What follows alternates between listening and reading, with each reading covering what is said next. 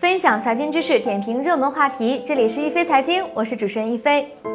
在电影行业呀，阴阳合同事件是不断的发酵，引来的明星工作室的影视公司啊，大面积的补税之后，最近电视剧行业也引爆了收视率造假的行业潜规则。一部电视剧如果不花上个几十万买收视率，可能呢和观众根本就见不了面，而每年投入到这上面的资金，可能将会达到几十个亿之巨。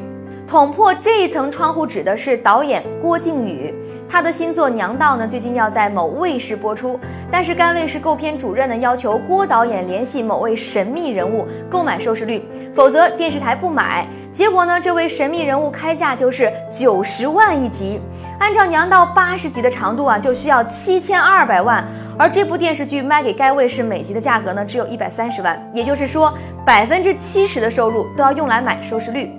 出于给不起或者是不愿给的原因，双方最终是谈崩了。郭导演愤而在微博上揭露了行业的潜规则。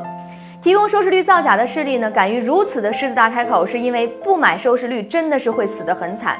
正在播出的古装剧《天盛长歌》在豆瓣等平台上的评分很高，观众的口碑不错，但是因为呢没有买收视率，导致被播出的卫视砍掉了十四集，损失超过一个亿。收视率本来是一个衡量广告投放的指标，广告主或者是其他代理公司呢，在电视台投放广告的时候，主要是参照这个指标，因此呢，电视台就要想尽办法来提高收视率。与提高节目的品质相比，直接拿钱买当然更省心省力。而且随着二零一五年的一部电视剧只能在两家上星频道上同时播出的政策的执行，电视剧形成买方市场。电视台拥有绝对的话语权，所以呢，电视剧的制作方就成了倒霉蛋，要自己承担购买收视率的成本。如此这么一来呢，闭环就形成了。电视台和广告商签的广告合同，以及制作方和电视台签的购买合同，就都有了收视率的承诺。大家敢于承诺，是因为这个指标啊是用钱买来的，而不是真实的市场反应。这样造成的结果就是，制作方呢要预留出买收视率的费用，必然要削减在剧本和拍摄上的投入。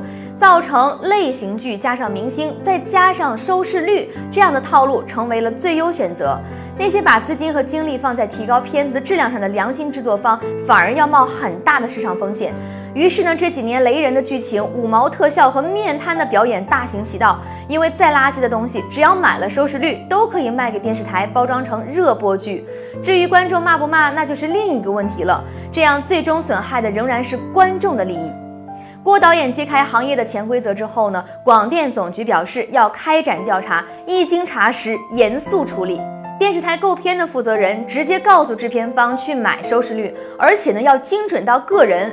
从这种环环相扣中，不难想象其中存在巨大的权力徇私空间。类似收视率造假的情况呢，也发生在互联网领域，而且更加突破我们的想象力。网剧《楚乔传》和《三生三世十里桃花》在互联网平台上的播放量呢，都超过了四百五十亿。按照这两部剧的集数，需要有八亿人每集都看，才能达到这个播放量。没有买卖就没有杀害。如果广告主呢，还按照单一的指标简单粗暴的投广告，购买收视率和播放量的情况就不会完全消失。或许广告主呢，也该自我反省。电视剧行业这么折腾搞收视率造假，最后骗的都是自己的钱。面对这个全行业都知道的潜规则，作为广告主在电视台投放广告的负责人或者是代理公司，难道一点都没有耳闻吗？您对收视率造假有哪些观点呢？欢迎在我们的节目下方留言，和大家一起讨论。好的，感谢关注本期的一飞财经，下期节目我们再见。四十年沧海变桑田。